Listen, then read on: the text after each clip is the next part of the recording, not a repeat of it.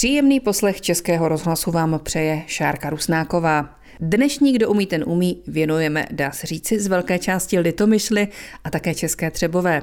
Z České Třebové totiž náš dnešní host pochází. V Litomyšli pak pracuje a celý svůj profesní život se také věnuje kulturním dějinám tohoto města.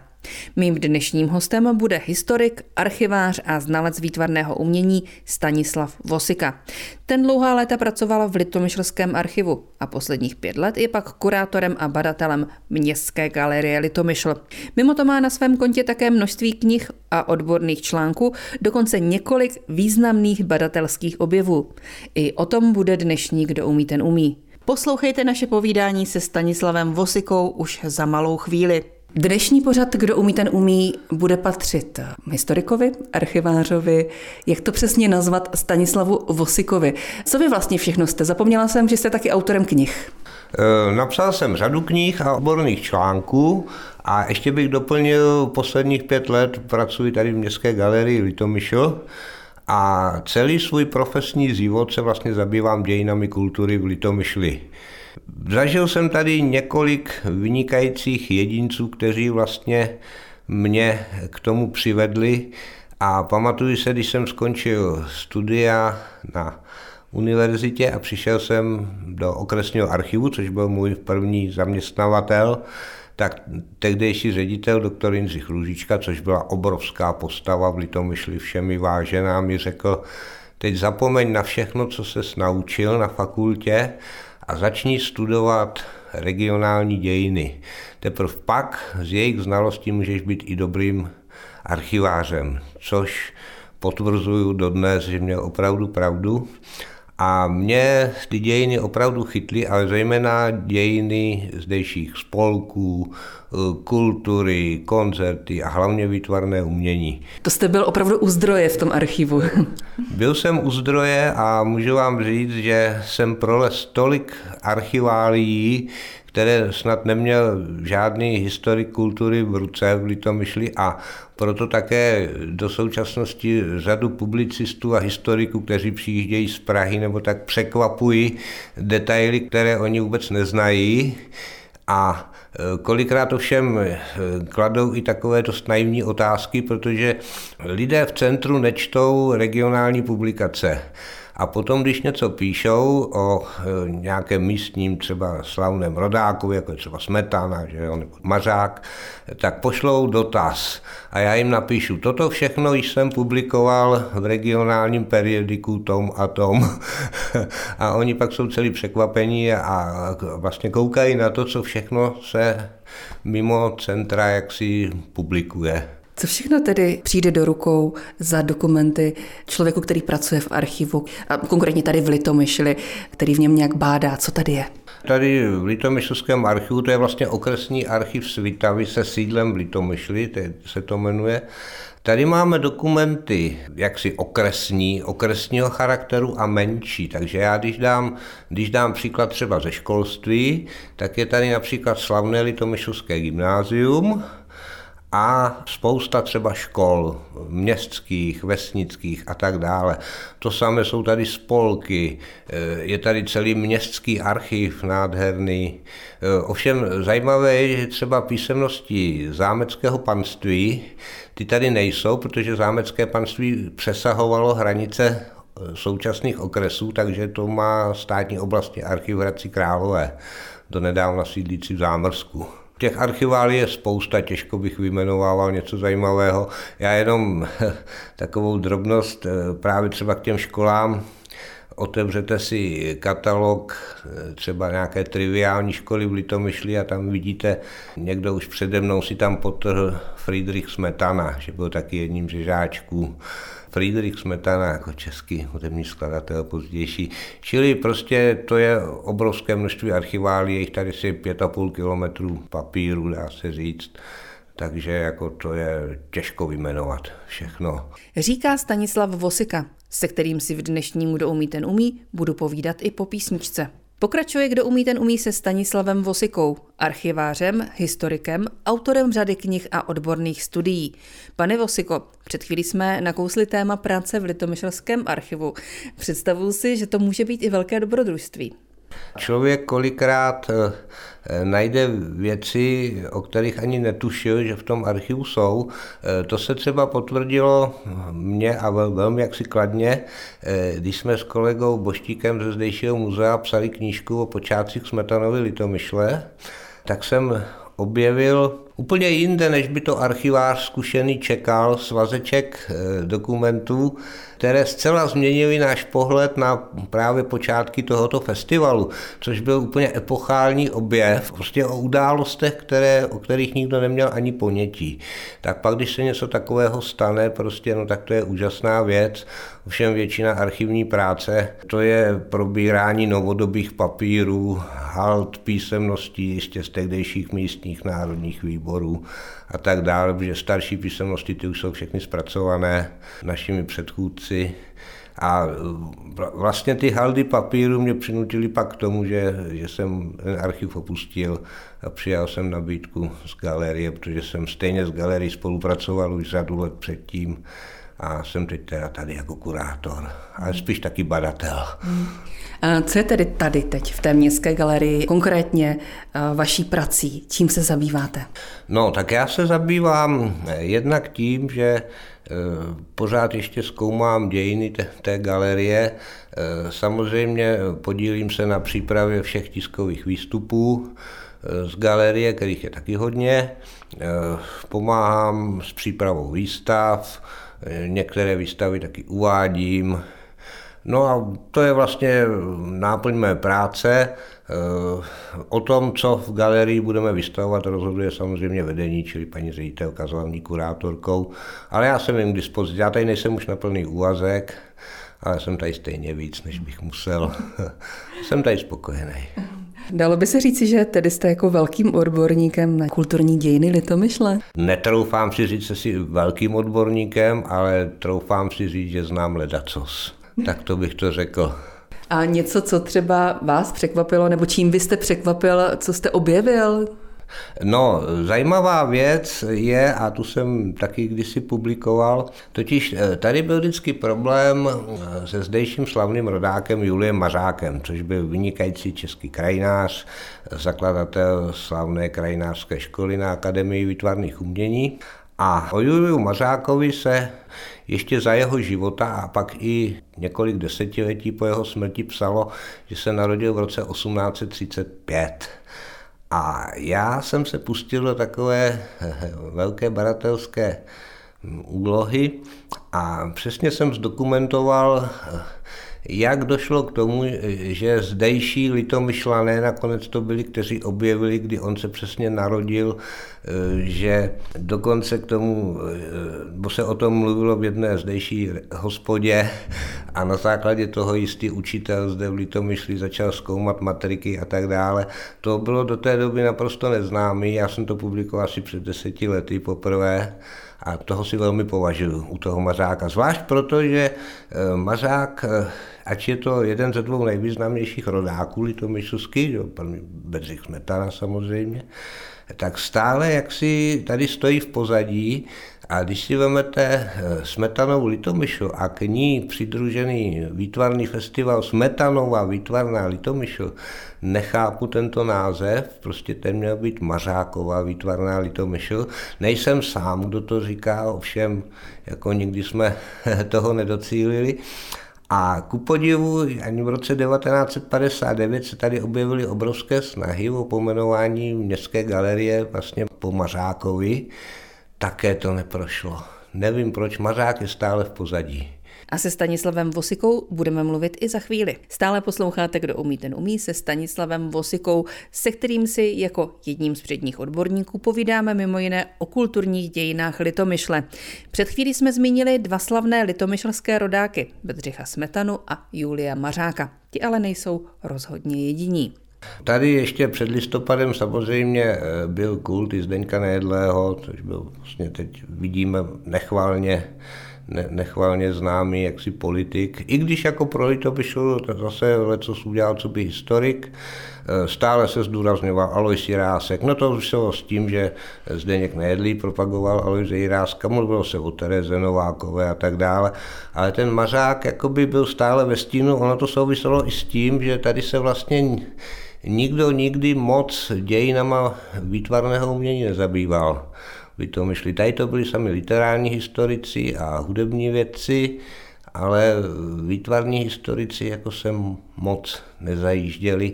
A o, o to raději jsem teď v této době, že to je pole neorané vlastně pro mě.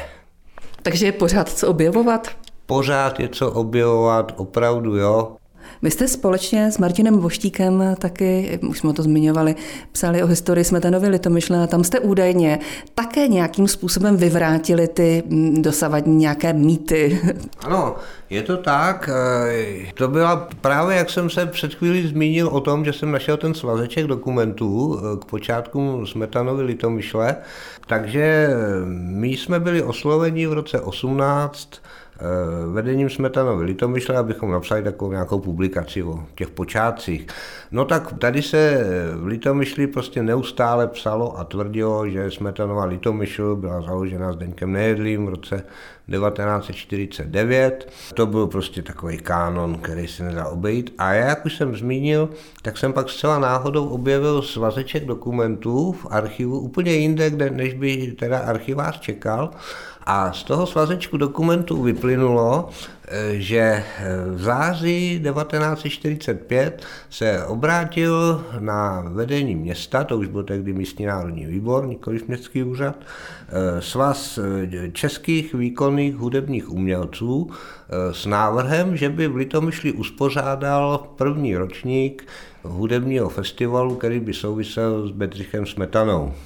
Město ten návrh samozřejmě strašně přivítalo. V roce 46 těsně po Pražském jaru. Zde skutečně proběhl první ročník Smetanovy Litomyšle, přijela Česká filharmonie s dirigentem Rafaelem Kubelíkem, provedli mou vlast, provedli ty takzvané švédské symfonie a ještě cosi.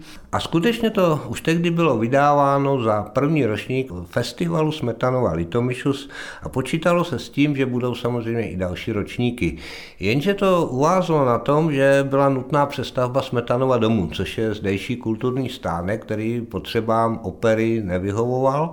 No a to všechno vlastně zhatilo tyto plány a e, v roce 1948 byly litomyšlané v Jabkenicích e, pod širým nebem, e, kde se dávaly tuším dvě vdovy Smetanovi a byli z toho celý nadšení a přijeli s tím, že příštím roce 49 bude Smetanovo výročí a že by něco podobného se mohlo uskutečnit i v Litomyšli. Toho se pak chytil Zdeněk Nejedlý a ten podnik se jmenoval Smetanovy oslavy 1949, čili žádná první ročník Smetanovy Litomyšle, jak se, jak se vlastně donedávna uvádělo.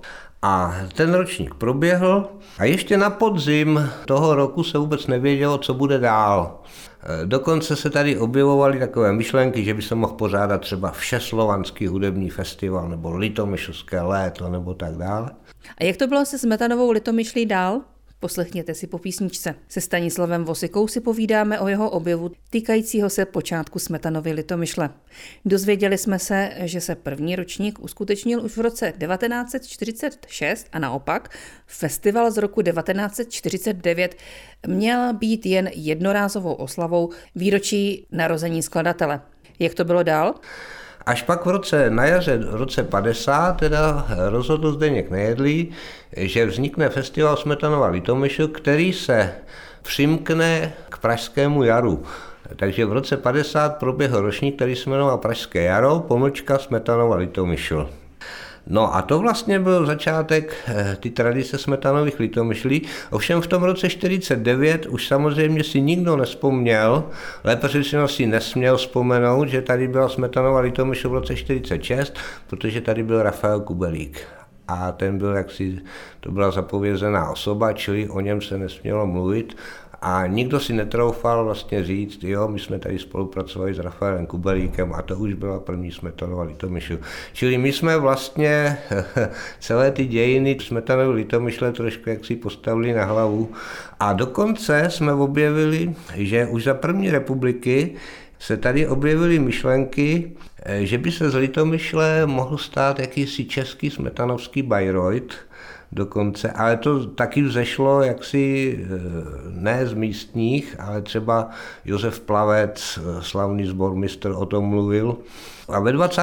letech dokonce i nejedlý už nastínil jakousi myšlenku, že by se tady mohly odehrávat takové hudební slavnosti, jako třeba Mozartova eh, v Salzburgu nebo Beethovenova v Bonu. Ovšem, on to myslel jako jednorázový podnik. Když bude nějaké výročí toho skladatele, eh, takže by se udělali nějaké slavnosti. Ale s tou myšlenkou na festival přišel až ve 30. letech. Ovšem to se pak uskutečnilo až po ty válce díky těm Pražanům, jak jsem se o nich zmínil. Čili nikoli Zdeněk Nejedlý zakladatelem Smetanovy Litomyšle, ale právě prvotní myšlenka vzešla ve Svazu českých výkonných umělců, kteří dokonce poslali na ten místní národní výbor dopis, eh, kde prosí, aby byli přijati v záležitosti světového významu což tady těm místním úřadům muselo vyrazit dech. No a oni pak skutečně přijeli a přednesli tento návrh. A ostatní už je v té naší publikaci, která je, myslím, velmi pěkná a je tam i spousta nádherných reprodukcí a fotek. Jediný, co ještě je, co bych dodal, nám se nepodařilo nalézt, nalezli jsme plagáty z toho vystoupení ty eh, České filharmonie, eh, Máme i podpisy v takové čestné knize hostů Rafaela Kubelíka a tak dále. Nemáme jedinou fotografii. My si totiž myslíme, a je to jen naše domněnka, že po únoru, eh, když ten archiv byl stále ještě na místním národním výboru, že někteří lidé, které by to kompromitovalo, kdyby byli vyfoceni s Rafaelem Kubelíkem, takže radši ty fotky zlikvidovali a dokonce ten svazek těch písemností, já osobně si myslím, že taky schovali v tom obrovském množství papíru někam, kde by ho nikdo nehledal, ale bylo jim líto ho vyhodit. Ale to je jenom jako můj jako soukromý názor. Pane Vasiko, vy mluvíte o spoustě velice zajímavých eh, věcí týkajících se Litomyšle, ale pojďme teď k vaší osobě konkrétně. Eh, vy jste eh, se narodil v Ústí nad Orlicí, ale jenom protože tam byla porodnice, ale jinak jste celoživotní českotřebovák, je to tak? Ano, ano já když píšu někde svůj nějaký životopis, tak vždycky píšu, ano, nemůžu napsat rodák z České Třebové, což mě strašně mrzí. Vzhledem k té známé řevnivosti mezi Ústím nad Orlicím a Českou Třebovou musím napsat, ano, narozen v Ústí nad Orlicí, ale celý život žije v České Třebové a celý profesní život působí v Litomyšli. Kdo umí, ten umí, poslouchejte i za pár minut. Stanislav Vosika, archivář, historik, autor řady knih a pracovník Městské galerie v Litomyšli, je stále hostem dnešního Kdo umí, ten umí. Pojďme tedy zpátky k vašemu dětství v povídání o vás. Já jsem se narodil do kulturní rodiny, maminka je, nebo byla učitelkou, vášnivou milovnici kultury, taky byla šéfkou osvětové besedy a knihovnicí místní. Otec se zase zabýval, to byl úředník, který se zase zabýval swingem, mimo jiné založil ten slavný velký swingový orchestr v České Třebové, pak spolupracovali opravdu s orchestrem Gustava Broma, k nám domů jezdili jeho slavní členové, Mojmír Bártek, Hnilička a tak dál, Josef Audes. Maminka byla houslistka, tatínek swingový muzikant. Eh, maminka, maminka nebyla houslistka, ale chodila na housle v Český Třebovi k, k Františku Preislerovi, Preislerové jsou slavný třebovský hudební rod, a to byl dědeček toho slavného dirigenta Františka Preislera, který pak unčikoval s Karlem Gotem a tak strašně mladý pak umřel. Ale ona zase krásně zpívala a tak skutečně, když studovala nějaký ten pedagogický institut, nebo jak se to jmenovalo v těch 50. letech, tak chodila do sboru východočeských učitelek eh, k tomu Josefu Plavcovi. My jsme ale nedokončili tu myšlenku, co vy a hudba tedy. Samozřejmě otec jako velký muzikant, že on hrál i na housle a hlavně na sax saxofon, ale hlavně byl skvělý aranžér právě ty swingové hudby. Jsem mě chtěl mít klavíristu. Ovšem já jsem svoje návštěvy lidové školy umění sabotoval, sice jsem mohl, protože mě opravdu klavír nebavil. a pak jsem se přihlásil na bicí a to jsem chvíli hrával i tam tamním symfonickým orchestru a v Dechovce a tak dále, ale pak jsem toho nechal. Ale hudbu mám samozřejmě strašně rád, ale e, mě nikdy nebavilo cvičit a to je základ. Takže jaké byly tedy vaše mm, další kroky? My jsme to naznačili v tom předchozím povídání. Šel jste studovat historii, archivnictví. No já jsem vystudoval v Český Třebový gymnázium a tady musím zmínit, eh, to bylo teda v krutý době normalizace 75 až 79. Měli jsme takového strašného komunistického ředitele, ale naší třídní byla paní profesorka Habermanová, a to byla češtinářka a dějepisářka, ta latinu učila taky a ta prostě mě dala úžasný základy, které já jsem pak třeba z latiny využíval i na ty vysoké škole. Čeština a dějepis mě šli. Takže vy jste tedy zamířil potom na Karlovu univerzitu, to bylo, bylo to jednoduché? Eh, jednoduché to nebylo, já jsem původně chtěl studovat dějiny umění, ovšem to bylo naprosto vyloučený, protože jednak ten obor otvíral, já mám dojem tak jednou za tři a čtyři roky a brali tam pár lidí a to ještě takový s dobrým kádrovým profilem, což já jsem neměl samozřejmě. Tak jsem pak nastoupil jako brigádník na jeden rok právě do zdejšího okresního archivu, kterému tedy šéfoval ten už zmíněný doktor Ružička, což byl jaksi náš rodinný přítel. A zkusil jsem pak další rok teda přijímačky na to archivnictví, který jsem teda udělal, takže jsem byl přijatý. Tam jsem to teda tak nějak dostudoval, i když pak eh, ke konci už tam byly jasně nějaký takový problémy politický, ale to bych nerad jak si rozváděl.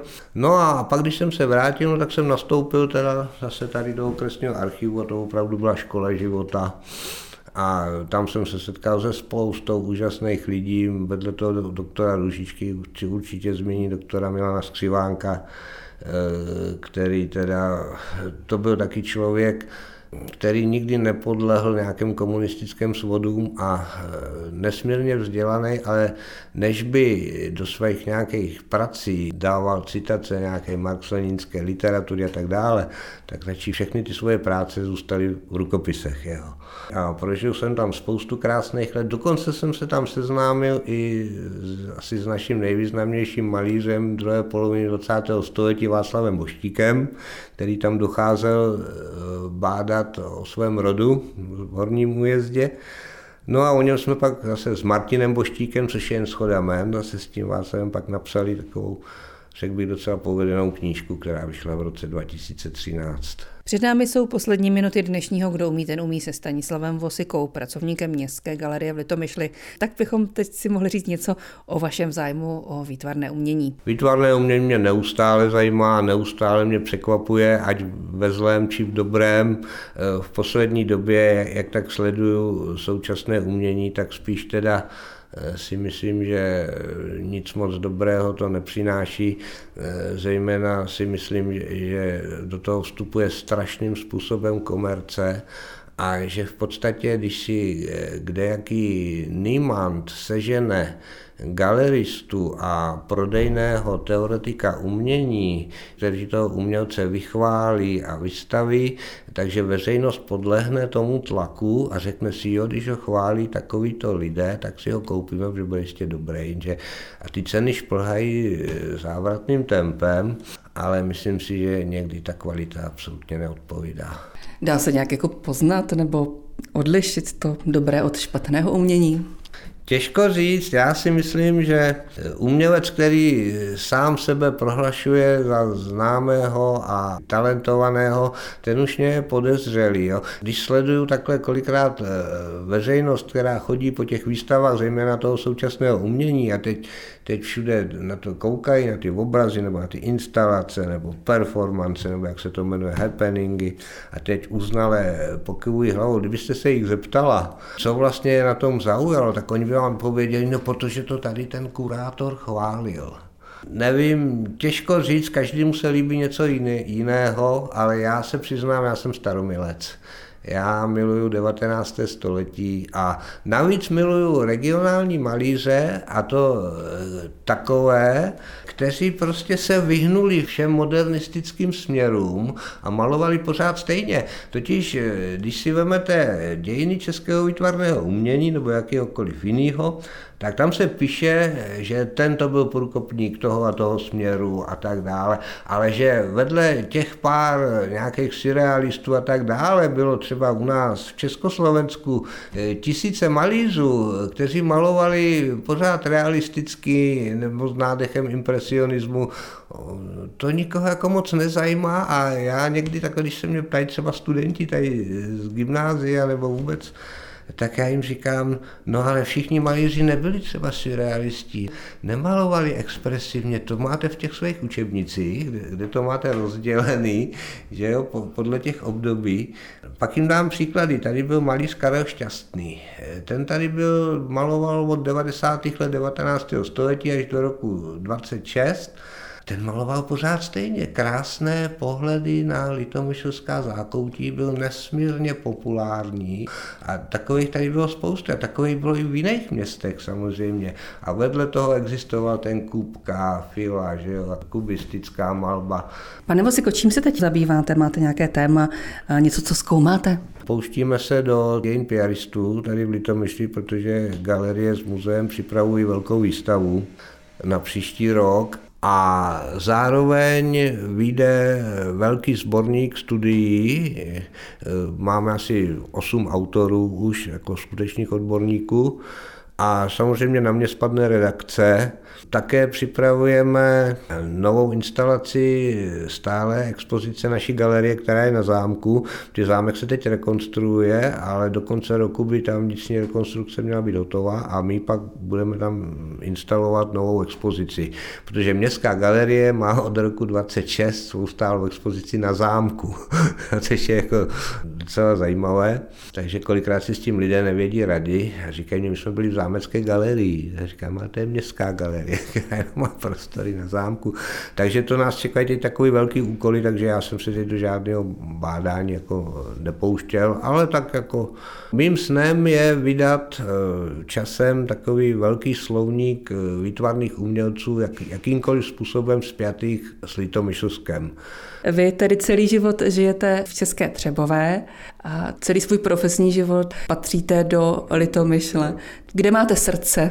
Mně se mnoho lidí ptá, proč se nepřestěhu do Litomyšle. Já říkám, nikdy bych to neudělal. Prostě já jsem třebovák. Můj otec taky pracoval celý život v Litomyšli, taky dojížděl jako já. A pak v penzi, oni se, mý rodiče se rozvedli a otec se přestěhoval do Litomyšle.